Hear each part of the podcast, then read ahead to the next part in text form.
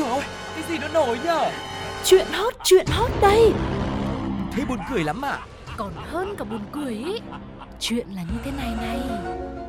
Ui, sao bí hiểm thế? Thế rốt cuộc là vì sao, như thế nào? Nghe đi rồi biết. Nóng bỏng tai.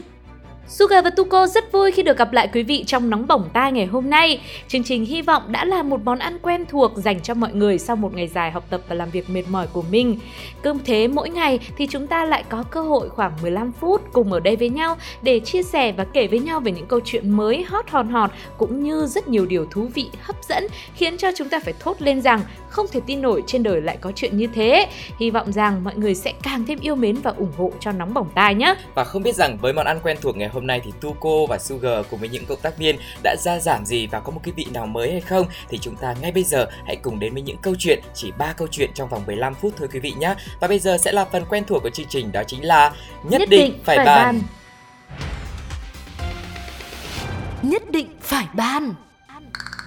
Thời buổi bây giờ muốn biết ai đi đâu làm gì thì đơn giản lắm, chẳng phải dò la điều tra dòm ngó làm gì cho nó cực, cứ lên trên mạng xã hội một cái là biết hết. Mình chẳng buồn hỏi thì người ta cũng tự khai báo với cả thiên hạ rằng là à, đang cảm thấy thư giãn ở spa X hoặc là đang chạy deadline sấp mặt ở công ty Y. Mục đích của việc này chủ yếu là để khoe, có người thì khoe niềm vui, có người thì khoe nỗi buồn, khoe công việc hay là khoe mình đang tiêu tiền ở một đâu đó.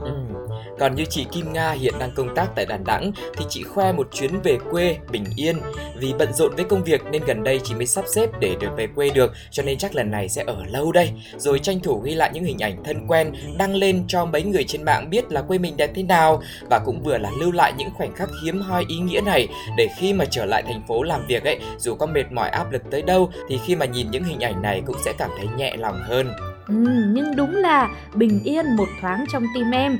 Vừa mới đăng hình lên mạng được tí tẹo teo thôi, chưa kịp trả lời hết những bình luận thì gia đình chủ nhà trên thành phố, nơi mà chị Kim Nga làm giúp việc, đã báo là nhà có biến rồi chị Nga ơi. Bao nhiêu tài sản đã không cánh mà bay, bay luôn cả đoạn phim được camera ghi lại trùng với thời điểm nhà bị mất cắp. Đấy, mới xảy ra có một tí, chị mới vắng mặt chưa bao lâu mà đã xảy ra chuyện rồi. Hay thôi, coi như của đi thay người, chứ vụ án tới đây coi như cũng đi vào ngõ cụt rồi. Nhưng mà cụt làm sao được, khi mà các anh công an đã vào cuộc thì phải ra kết quả chứ.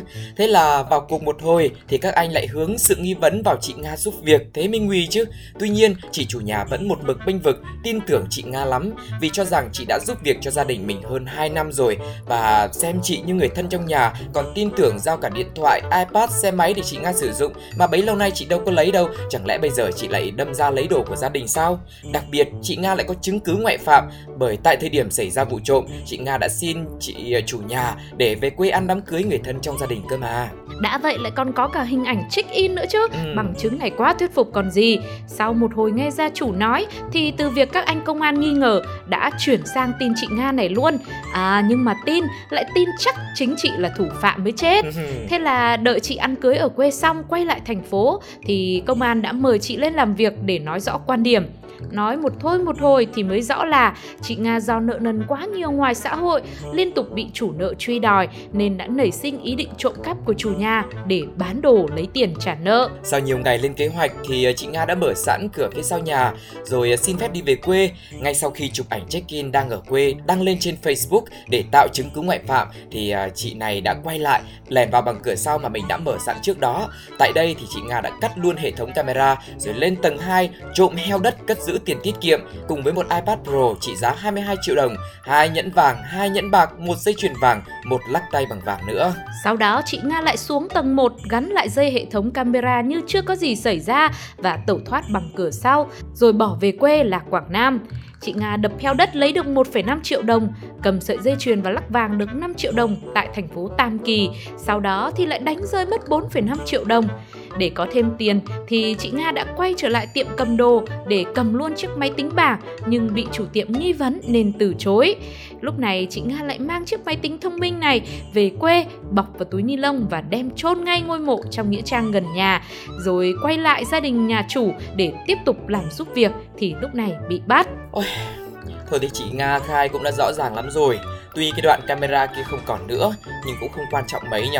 vì những cái lời nói của chị sẽ là bằng chứng để chứng minh chị chính là thủ phạm và tất nhiên là sẽ chịu cái hình phạt chia thích đáng thôi. Vâng, tôi thì tôi thấy là tôi đang tò mò về cái hành động cuối cùng của chị Nga này. khi, khi mà chị không biết là có một cái lý do gì mà chị lại phải mang cái máy tính bảng chị đi chôn như thế. Thực ra thì chị có thể đi vứt nó hoặc là không biết nữa, nhưng mà thôi, dù sao thì đây cũng là một hành động sai trái. Dù chị có tẩu tán, có giải quyết những cái vật chứng này bằng cách nào thì cũng không thể nào mà thoát được tòa án lương tâm, đúng không ạ? Và có thể thấy rằng là các anh công an đã rất là uh, tinh nhanh để có thể nhận ra được nghi phạm đang ở đâu. Cứ tưởng là đâu xa mà hóa ra lại gần ngay trước mắt. uh, Và mong rằng là thôi, mọi người ơi, những cái việc mà tạo chứng cứ ngoại phạm hay là uh, tắt camera rồi thế này thế nọ, nó chỉ có trên phim thôi, chứ ngoài đời là bị bắt hết đấy. Nên là đừng, đừng có làm theo nhá, đừng có làm điều xấu nhá. Với cả hơn nữa là bây giờ đi chơi ấy thì chắc chắn là mình sẽ chụp rất là nhiều hình đẹp rồi, mà thôi mình đăng hết lên một lúc đi. Lúc ở đấy mình đăng, đừng đừng có để dành, đừng để dành rồi về nhà để, rồi rồi mang lên mạng ảo, phát sinh những suy nghĩ tiêu cực. Dạ vâng ạ, đúng rồi, đúng, chính xác là như vậy đấy. Vâng, và dù là ngoài đời hay trên phim thì những cái người mà làm việc xấu thì luôn luôn phải uh, chịu những cái sự trừng phạt của pháp luật xứng đáng với những cái gì mà mình đã gây ra, đúng không ạ? Ừ. Còn với câu chuyện này thì sao? Mọi người nghĩ sao về hành động của chị Nga trong câu chuyện này? Hãy chia sẻ cùng với chúng tôi nhé. Còn bây giờ sẽ là ý kiến của cộng đồng mạng. Mời mọi người cùng lắng nghe. Đúng chuẩn câu nuôi ong tay áo có ngày ong nó đốt cho. Tạo bằng chứng ngoại phạm luôn, biểu hiện khi bạn xem Conan quá một trăm tám mươi phút. Chắc tưởng làm thế là thông minh. I'm sick and tired of smart guys. Bài học rút ra ở đây là check-in là một hành động rất quen với những ai sử dụng mạng xã hội. Nó giúp cho bạn chia sẻ được những điểm đến mà bạn đã đặt chân tới, cũng có thể để cho những người xung quanh biết được bạn đang ở đâu. Tuy nhiên, chưa hẳn lúc nào định vị cũng chính xác, đôi khi còn gây ra đủ sự nhầm lẫn phiền toái nữa. Bởi vậy, có thể check-in thực sự sẽ chẳng cần thiết với những ai thật sự quan tâm và muốn biết bạn ở đâu. Mong cho bạn sẽ tìm được một người luôn muốn ở bên bạn, và dù bạn có đi tới bất cứ nơi đâu, vị trí của bạn sẽ luôn được định vị rõ ràng trong lòng người ấy nhé.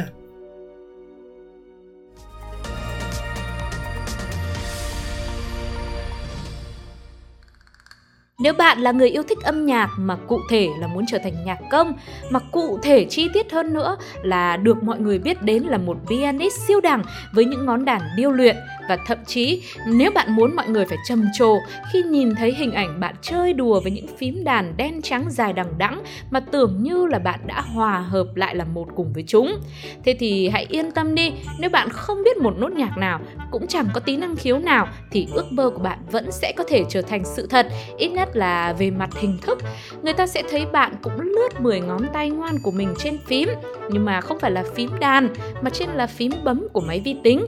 Một thiết kế vô cùng độc đáo đã được ra đời để khi bạn đang gõ phím mà người ta sẽ tưởng như bạn đang chơi đàn piano vậy. Thiết kế độc đáo này có tên là Shibobara của Google Nhật Bản vừa cho ra mắt, với tất cả các ký tự, chữ và số được dàn đều tăm tắp trên một đường thẳng trải dài tới một mét sáu mươi lăm, tức là khoảng một dải tay của chúng ta đấy ạ. Chiếc bàn phím vật lý này được cho là có thể giúp người dùng tìm thấy phím bấm họ cần nhanh hơn khi cần.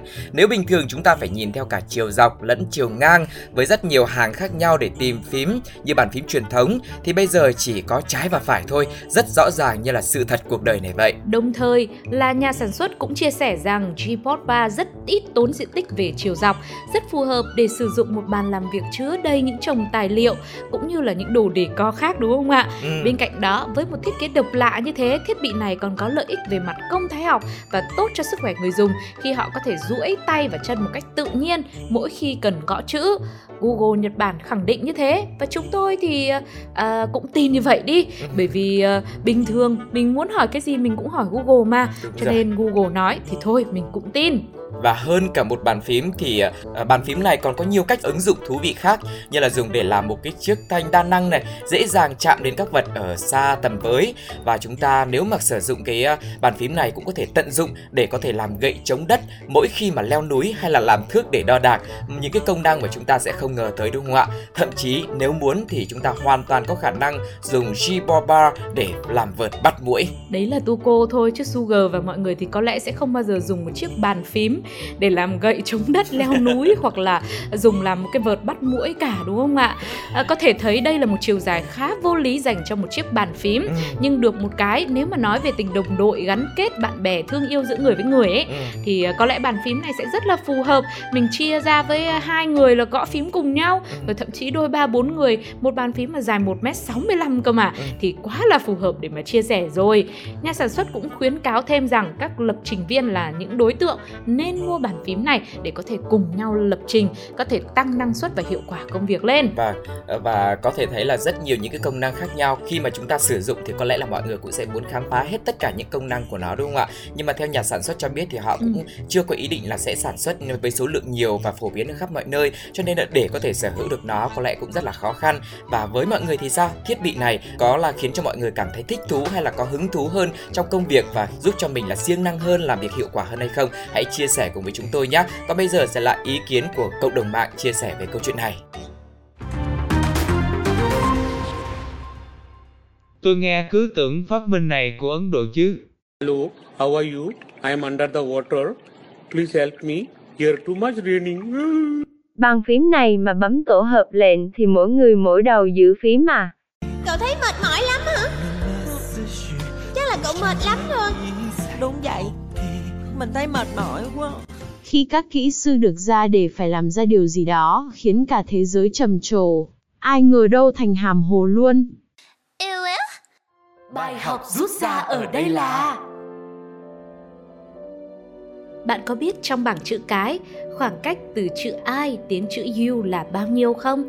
Nào là J, K, L, M, N và khá khá chữ nữa thì từ I mới đến được với U. Trong tiếng Anh, I là tôi và U là bạn. Vậy là hai người trên trái đất này muốn đến gần với nhau cũng phải vượt qua thật nhiều chữ cái, thật nhiều khoảng cách khó khăn.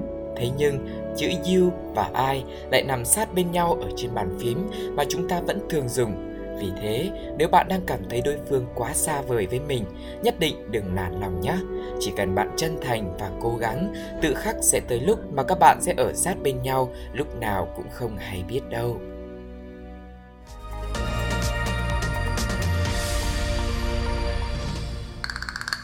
Nếu như các bạn còn đang đau đầu vì hai mươi tháng mười sắp tới chưa biết tặng quà gì cho những người phụ nữ thân yêu thì có lẽ cánh mày râu của chúng ta vẫn cứ nên đau đầu thêm nữa đi. Bởi vì hiện nay không chỉ có hai mươi tháng mười, không chỉ là ngày Giáng sinh, ngày Tết Trung Thu, Tết Thiếu Nhi và ti tỉ những ngày khác bị đòi quà đâu, mà hiện Việt Nam chúng ta cũng đã có thêm một ngày nữa để cùng chung vui tiệc tùng rồi. Đó chính là ngày bánh mì Việt Nam. Vừa qua thì Hội thảo khoa học quốc tế Hành trình bánh mì Việt Nam từ giao thoa văn hóa ẩm thực đến giá trị thương hiệu quốc gia đã diễn ra tại thành phố Hồ Chí Minh. Hội thảo này thì có sự tham gia của gần một nghìn người từ các siêu đầu bếp uy tín, nổi tiếng trên thế giới cùng đội ngũ chuyên gia ẩm thực trong và ngoài nước và các giảng viên, sinh viên của nhiều trường đại học. Nói về bánh mì thì đây là một món ăn quen thuộc và gắn bó với biết bao nhiêu thế hệ người Việt Nam. Mình có thể tìm thấy bánh mì ở khắp các con phố, ngõ hẻm hay thậm chí trong các nhà hàng năm sao. Bánh mì thì dù có nguồn gốc từ nước ngoài nhưng đã thể hiện được sự tiếp nhận và cải biến ẩm thực rất rõ rệt của người Việt mình. Để mà nói về các biến tấu của bánh mì ấy, thì có lẽ là Suga và Tuko phải cần thêm ít nhất là khoảng mười số nóng bỏng tai nữa để chia sẻ cũng không hết được. Và cộng đồng review ẩm thực của chúng ta cũng phải chạy hết tốc lực thì may ra là cũng không review hết được đâu. Những loại bánh mì có tại Việt Nam, nào là bánh mì pate này, bánh mì giò, bánh mì chả cá, bánh mì thịt, bánh mì trứng, bánh mì que hay thậm chí là bánh mì không cũng có sức hấp dẫn riêng biệt. Và không biết quý vị thế nào chứ mặc dù là Suga đã kể rất nhiều rồi nhưng mà có một cái loại bánh mì cũng có sức hấp dẫn cực kỳ là lớn đối với Tuko, đó chính là bánh mì không mà chấm với sữa đặc. Ừ. Đó, mặc dù là nó cũng béo nhưng mà cái gì béo lại nó lại ngon. Và đối với một món ăn phổ biến như vậy, thân thiết như vậy nữa thì dù một ngày có dành riêng cho nó, Tuko cũng cảm thấy là vẫn còn thiếu, nhiều khi là có thể là một tháng một lần cũng được. Ừ. Vì là ngày nào mình cũng ăn bánh mì đâu ạ, vì nó rất là tiện dụng nữa. Thế là ba trăm sáu mươi lăm ngày là mình đều kỷ niệm luôn. Và cái đề xuất đó của Tuko thì có lẽ là Tuko giữ lại cho riêng mình nhá. Mình cũng phải thay đổi cái ẩm thực lên nhá. Và tiếp tục quay trở lại với hội thảo thì thay mặt cho tập đoàn giáo dục Văn Lang, tiến sĩ Nguyễn Cao Chí đã cho biết sẽ tiếp tục nỗ lực bằng thành công từ sự kiện lần này và tiếp tục tôn vinh cùng xác lập ngày bánh mì Việt Nam là ngày hai mươi tư tháng ba hàng năm. Đây cũng là ngày cụm từ bánh mì được thêm vào từ điển Oxford và trở thành một danh từ riêng được công nhận trên toàn thế giới. Đấy, vậy là với các chiến thần đòi quà thì có thêm một ngày nữa để đòi rồi nhá. Nhưng mà cũng may mắn là với ngày này ấy thì là chắc cũng không phải suy nghĩ gì nhiều đâu. Mọi người cứ tặng cho người thương một ổ bánh mì ngon, thật ngon mà không cần chấm thì cũng biết là mười điểm rồi. Và Suga, Tuko cũng như Nóng Bỏng Tai cùng chúc cho bánh mì sẽ tiếp tục vươn xa hơn nữa, ra khắp thế giới. Ai cũng phải mê bánh mì, rồi ngoài hành tinh, ngoài vũ trụ cũng phải mê bánh mì luôn nhá. Và tương lai của bánh mì có vẻ là cũng sẽ tiếp tục được chắp cánh và bay xa hơn nữa đúng không ạ? Còn với mọi người thì sao? Mọi người thích ăn món bánh mì nào nhất? Và cái ổ bánh mì mọi người ăn rẻ nhất hoặc là đắt nhất là bao nhiêu? Và cái thứ gì mà mọi người thích nhất để khi mà ăn kèm cùng bánh mì? Hãy chia sẻ cùng với chúng tôi nhé. Còn bây giờ sẽ là ý kiến của cộng đồng mạng về chiếc bánh mì rất là dễ thương và ngon của chúng ta. Hãy cùng lắng nghe nhé. Và vậy ngày bánh tráng trộn đâu? Bao giờ thì có nhỉ? Hả? Đó là ngày sinh nhật tôi. Có khi nào gia đình tôi thay bánh gato bằng bánh mì cho tôi thổi nến luôn không? What? Rồi ngày này có được nghỉ học không cả nhà ơi? Bro, what are you talking about, man? Bài học rút ra ở đây là bánh mì vốn là thức quà quen thuộc với nhiều người. Chỉ một ổ bánh mì nhỏ bé, nhưng người ta lại có thể có rất nhiều cách thưởng thức. Có người thì chỉ thích ăn phần vỏ giòn dụ, ấm nóng. Người khác lại chỉ mê phần ruột bồng bềnh mềm mại bên trong. Hay có người chỉ thích hương vị nguyên bản. Có người lại phải ăn kèm với những món phụ khác nữa. Trong cuộc sống cũng có những thứ giống như bánh mì vậy, tưởng là rất bình thường và ở đâu cũng gặp được. Nhưng cũng những điều bình thường ấy lại trở nên khác biệt nhờ vào cách mà bạn trân trọng nó, sử dụng nó và biến tấu nó ra sao. Chúc bạn sẽ luôn có một người để cùng chia sẻ cái bánh mì nóng giòn trong những ngày gió lạnh, và người ấy sẽ cùng bạn biến những điều nhỏ bé trở thành quý giá hơn bao giờ hết bạn nhé.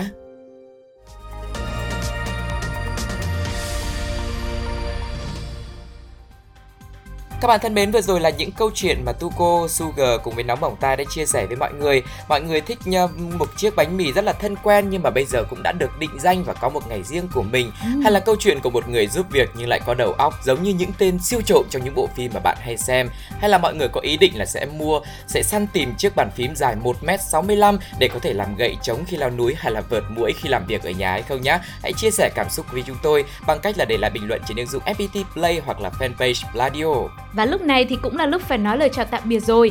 Hy vọng rằng mình sẽ gặp lại nhau thật sớm, thật sớm trong những số Nóng Bỏng Tai tiếp theo nhé. Suga và Tuko xin chào và hẹn gặp lại. Bye bye, bye. bye.